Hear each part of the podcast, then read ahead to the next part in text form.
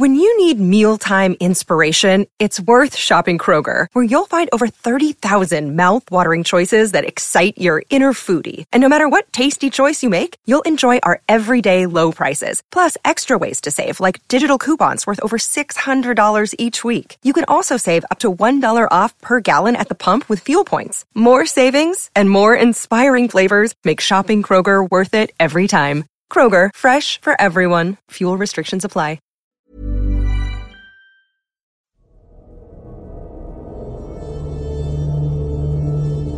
I've been climbing for maybe fifteen years, rock climbing, from uh, hunting with my father for grouse on the hills, and it became a thing where it was we left the guns at home and it became just us and the dog, and then it was eventually just me and the hill, and uh, kind of got into the climbing from there.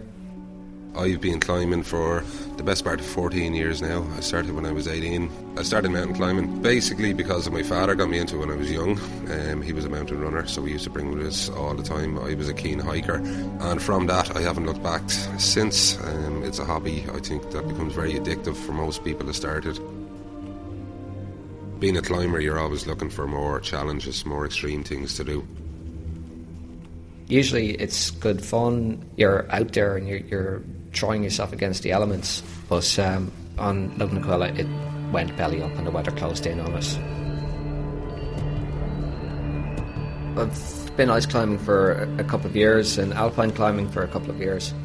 For the first time in about twenty years, we got optimum conditions here in Ireland, and uh, Lugnaquilla looked as though it was going to have good ice routes. So that day we decided that we would head out and see what we could see on the side of Lug. Lugnaquilla ha- has kind of two main aspects to it, um, cliffs on the, the north and south faces, and this is where like the, the best of the ice climbing will be, and in good conditions it's as good ice climbing as anywhere that you'll find in the world. We noticed that there are red flags flying, so we checked out with the rangers, and the rangers told us that we weren't actually able to go in to the North Prison that day, as there were military manoeuvres going on, which meant that we were going to have to get back into the cars and drive all the way around to the South Prison. Now, with the snow conditions on the road and the ice on the roads, um, that took us quite a while, so we lost a, a good hour and a half or two hours getting in there. We started walking in what they call the Ow Valley, which on a normal day would take you about an hour and a half to get to the bottom of the South Prison. But once we got to the end of the Ow River that runs from Lugnaquilla, you have to walk in through a valley. When we got to the start of that valley, the snow was up to our hips. We had to break trail all the way in. So it took us about four and a half hours to reach the bottom of the mountain. We were post-holing, which is where you're walking along on a thick crust of snow, and then suddenly you drop straight down up to your waist and have to dig your way back out of it, and then you're walking along, take another two or three steps, fall back down to your waist again, and it's exhausting. But we got stubborn about it, and we were quite determined that we were going to get in there and get the climb out of the way. It's beautiful blue skies conditions, little fluffy clouds floating around, and, and everything is absolutely perfect. We took out our crampons, got all our gear, the ice axes, and started up a route just left of what they call Central Gully. We didn't think anybody had ever climbed this route, so we figured let's go up this way. It looks interesting, looks a bit more exciting. We'd never seen this route before, so it was obviously taking our time.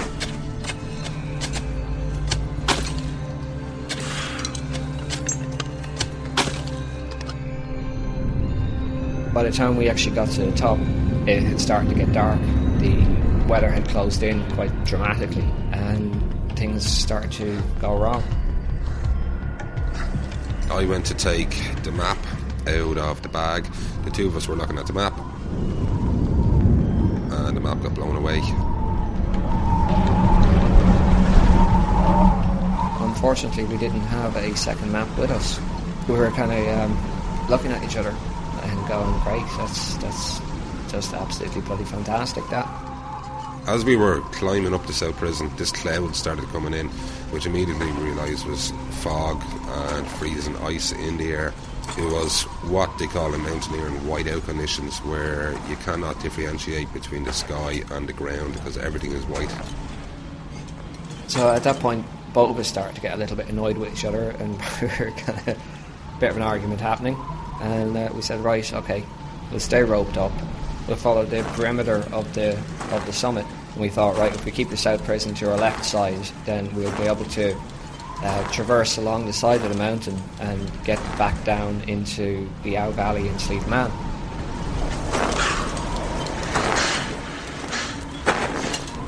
We tried this, but in the conditions, every time I took a step to go down, we couldn't actually tell whether it was a two-foot snowdrift that we were about to stand over or if it was a sheer drop all the way down. We had a compass. We did take a bearing from when we started off walking. We were still tied up with a rope because we were on the side of a cliff. I think it was two hours into the walk. Um, we ended up in an area that was nowhere where we should have been. Everything was black from over two, three metres ahead of us. It just was too dangerous for the two of us to keep going.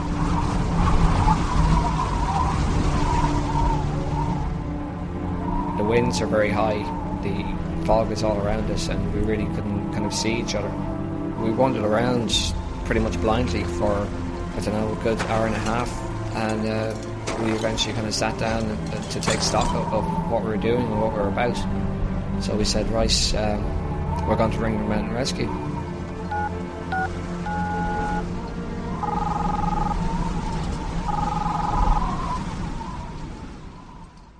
The call out on Lugnaquilla was on uh, the night of February the ninth.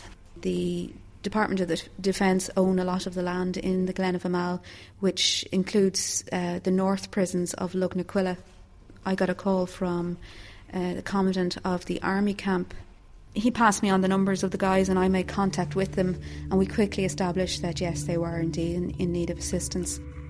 We found a spot where we had optimum signal on the mobile phones, and the guys um, tried to get a, a position on us.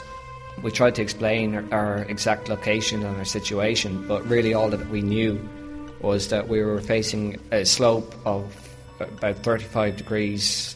There was very little snow um, because it was quite wind-blown, so we figured we were quite high on the mountain. And we were facing southwards, and that was all the information that we had on our position. It was extremely low visibility, low cloud, and that means that when you're on a mountain you might only be able to see twenty metres in front of you. And when you're in steep ground on a mountain, that's treacherous conditions to be in because you can walk off very easily and find yourself in a in a worse situation. Those kind of um, pieces of information helped us immediately to kind of build a picture of what was going on, and we immediately went through a full call out. We were feeling very, very annoyed at each other and at ourselves. I was kind of thinking that we had been far too slow on the climb, and I was quite annoyed that I had gotten caught out, that it looked like I was going to have a rescue off Lugnaquilla. I've climbed Lugnaquilla in all kinds of conditions. I couldn't tell you how many times. I, I live at the bottom of the thing. Like, you know, I've been up there once, twice a week my entire life. I was really, really pissed off at myself that I was stuck up there. And that's uh, the mountain rescue guys that we knew were going to have to come and get us. Like, you know, I was just, I was really ripping with myself. All the mountain rescue teams in Ireland are part of an organisation called IMRA, the Irish Mountain Rescue Association, and from time to time we would call upon each other to help in big searches where you need a huge area of ground searched. We started to call those in, but we were aware with the poor road conditions across the country, it was going to take them hours to get here. We decided to call in the help of some of our neighbouring Welsh teams. One of the teams is an R A F team, and they have their own helicopter, and uh, they were able to fly them across. And of course, you know, it takes probably an hour to get here from Wales versus seven hours from Donegal, and that's really why we call those teams in. And two Welsh teams came over to us with an R A F Sea King to assist us in whatever way they could. I suppose historically as well, the first uh, it was the first time the P S N I team in Northern Ireland was ever dispatched in the southern jurisdiction, so they were delighted to be able to come down and help us as well. In addition to all the mountain rescue teams, we also had the Air Corps, the Irish Coast Guard, the Gardaí and the Army, and the Army gave us a team of Army Ranger trainees. We hadn't anticipated that we were going to have to stay on the mountain for the night, so we didn't have any bivvy gear with us, uh, which is a, a Gore-Tex bag that you put on over your sleeping bag that protects you from the elements for the night. Fortunately, I did have a B L A jacket, which is a, like a down, a synthetic down jacket with me. But um, again, I was just kind of annoyed at myself that I hadn't brought adequate equipment with me. You know, most people that are into mountaineering, the last thing they want to do is be rescued, because it's it's a lifetime of slagging afterwards. And the ethos or the spirit behind mountaineering is to, to be competent and to help yourself, and you don't put anyone else at risk. They had lots of clothes, but they didn't have an emergency shelter, which is really essential to bring in conditions like that. Keith was a little um, less prepared than I was myself, and he was quite tired, so I was a little worried about him. We decided, right, we're going to have to spend the night here. So we searched for a place that we could make ourselves comfortable. Because we, we weren't able to dig into a snow cave as you would normally do, we found a, a rock that was close by that was maybe only two foot high, and we scraped out the snow from in front of it.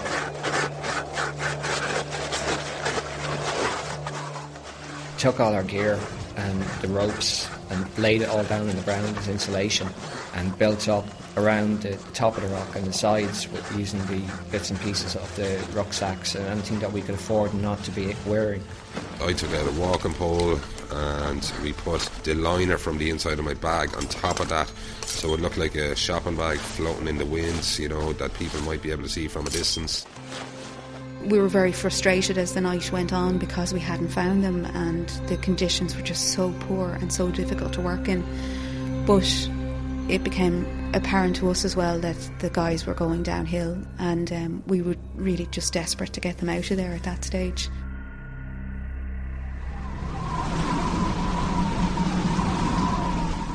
The wind was howling across us, and it was just a biting wind. At first we, we were um, telling each other jokes and we were singing. We were just kind of trying to maintain good spirits, and we ate the last of our foods, which was a frozen Moro bar, and uh, drank the last of uh, the liquids, uh, any hot liquids that we had, and um, hunkered down as best we possibly could for the night. When the operation first started, we're quite complacent because we know the area so well, and we feel that we, we've operated there um, many times over, hundreds of times, and we've always had successful outcomes. But the elements just conspired against us that night. The information the guys had given us was difficult to follow, and as the night wore on and we were talking to the guys every half hour, I kind of dreaded having to make that phone call, because every time they sounded worse. And yeah, at some stage during the night I was really concerned whether we were going to get them out alive at all. We realised that there was no way that we could sleep. That's kind of the one thing about the colds, that you don't allow yourself to sleep, you don't allow yourself to succumb to the cold. As uh, so many people in the mountain environments, they go to sleep and they never wake up.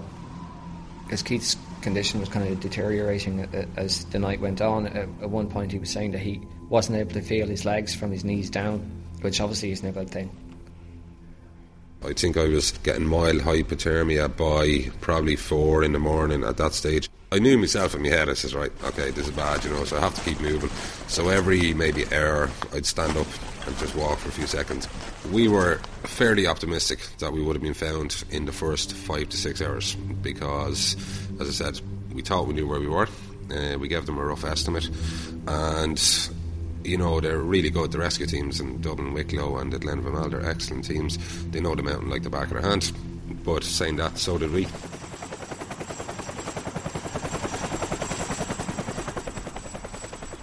We also had uh, the use of the Coast Guard, and they flew over the mountain, and we were talking to the guys on the phone. They could hear the helicopter and they couldn't see it, and they had a really high-powered search lamp, but it couldn't penetrate the cloud base. So the guys, even though the helicopter was above them, the guys couldn't confirm that because the way the wind was, it was bouncing no- noise all over the place, and because they couldn't see the searchlight, there was no guarantee that the, the helicopter was in that area. I spent the night pretty much kind of wriggling my toes, getting up every now and again, jumping up and down, trying to keep the circulation going and keeping an eye on Keith. He was drifting off to sleep every now and again, and just I could see him just there shivering. I felt bad a couple of times because I'm I'm sitting there like with my all my gear on and my duvet jacket. I was thinking in my own head that I could take off this jacket and give it to him or wrap it around him or something, and I was going, right, well, if I do that then there's two of us who are going to be really in trouble. We eventually made it through the night, and the uh, dawn broke, And I thought, thank Christ, you know, it's finally dawn. It's been fourteen, fifteen hours nearly since our initial talking with the mountain rescue. And we were just looking at each other thinking, this isn't good. They're obviously not looking in the right place. We have to get out of here. The cloud condition actually got worse during the morning. We thought, all right, we're going to be able to get in there quickly now and that we'll use the helicopters to their best advantage now. Everything just seemed to be going against us. We still couldn't use the helicopters and it was still taking us ages to find them. We could feel it ourselves. We were just getting colder and colder and colder. We talked to each other and I said, Pat, listen, we have to get out of here. We said, right, look, we've burnt four hours of light already and in February it's quite short days, so we need to get moving, we need to get down. Now, I was a bit tired and my legs were numb, so what we decided to do was what they call top roping, is where basically there's a rope I lead walking downwards, but Pat's behind me, so if I slip, he has a rope on me. The whole plan is trusting in the person behind you doesn't fall. It's getting dicer and dicer, and I'm blowing on his whistle in a rescue pattern, the kind of classic S O S. Keith kind of goes, right, well, I just heard somebody shouting. Kind of obvious that hypothermia was was kicking in there. And I'm going, yeah, of course you have. Because just five minutes before, Keith had turned around to me and told me that he had just seen giant bats flying towards him. So at that point, I was just going, yeah, of course you heard voices. I was surprised the Virgin Mary hadn't appeared to him at that stage. As we're moving down the slope then, um, I heard somebody shouting. And then the phone goes off and it's mountain rescue. Now we're we're in kind of a, a precarious situation where the slope that we had tried to go down was getting steep, and um, there was quite a build-up of snow as we were going down, and it was looking kind of maybe like a category three, category four slope, which would be quite highly avalanche prone. So probably not bright to keep trying to traverse down along that slope. We moved back up the slope, blew and blew and blew and blew that bloody whistle. And uh, we were told, right, there's a team directly below us and there's another team above us somewhere, they can hear the whistle. We heard a shout when we were sitting there. We go back up and sit down, like, I'm kind of looking at each other out of relief, going, right, grand sound. So we located the casualties around two o'clock on the Tuesday. When we did find them, it was absolute elation, you know, for them to know that they were now going to get the medical treatment that they really needed, that they were going to get off the hill. And for us, we'd had people out searching all night, really, since nine o'clock the night before. But the other thing is, when you find someone, it's only half the battle. You still have to get them off the mountain. Now, everything that we had was just a solid block of ice. The clothes that were on us, the rucksacks, everything was just frozen solid throughout the entire night.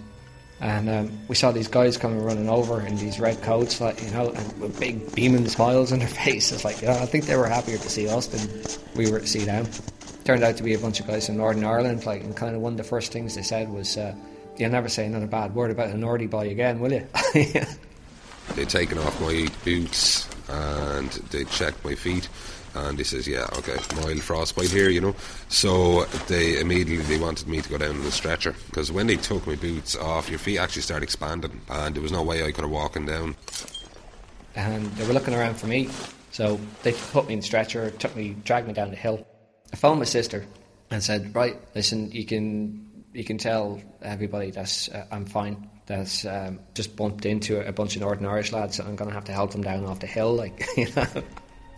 I didn't contact my family throughout the night because I didn't want them to be worried, number one. Um, I contacted my girlfriend because I was meant to be home that night, so I kept in contact with Nicola till about midnight and said, listen, it's fine. So she went to bed, but when she got up in the morning, the first thing that she hears on the news is two guys are still trapped up in Lugnaquilla. Luckily, my mother had slept straight through the whole thing. So she was only aware that I was actually trapped up in the hill when people started showing up to the front door. And it was kind of nice to know you'd be missed in a weird kind of way, a very selfish kind of way. We talked to ourselves and says, right, it's going to be in the newspaper tomorrow, but we were figuring maybe page three, a small little thing down the bottom, you know.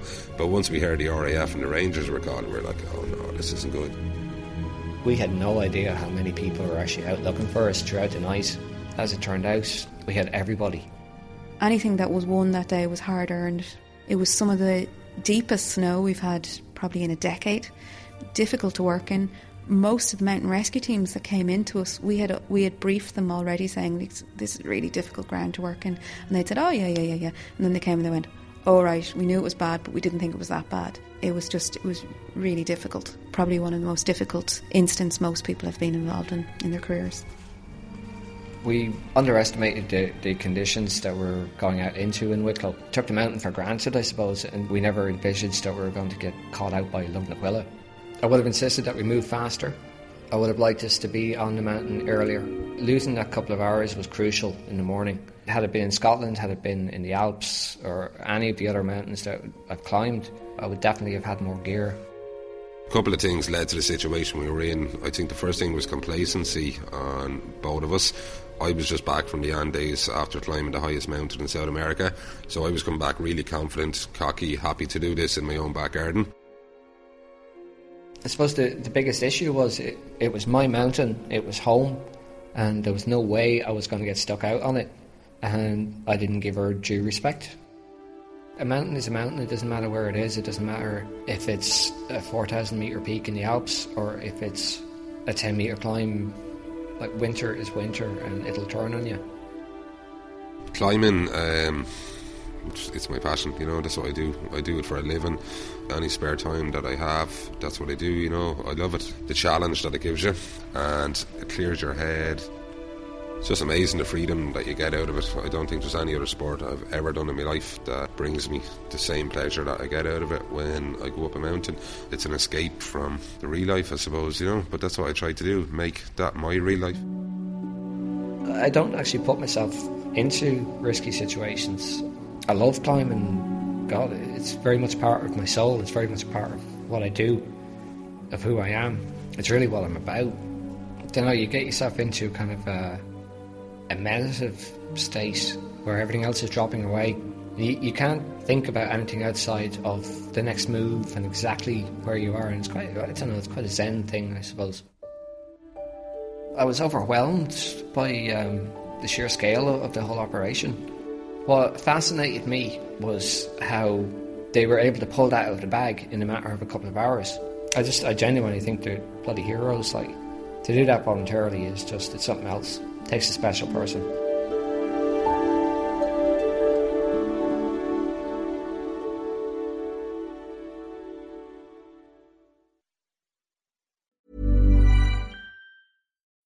When you need mealtime inspiration, it's worth shopping Kroger, where you'll find over thirty thousand mouth-watering choices that excite your inner foodie. And no matter what tasty choice you make, you'll enjoy our everyday low prices, plus extra ways to save, like digital coupons worth over six hundred dollars each week. You can also save up to one dollar off per gallon at the pump with fuel points. More savings and more inspiring flavors make shopping Kroger worth it every time. Kroger, fresh for everyone. Fuel restrictions apply.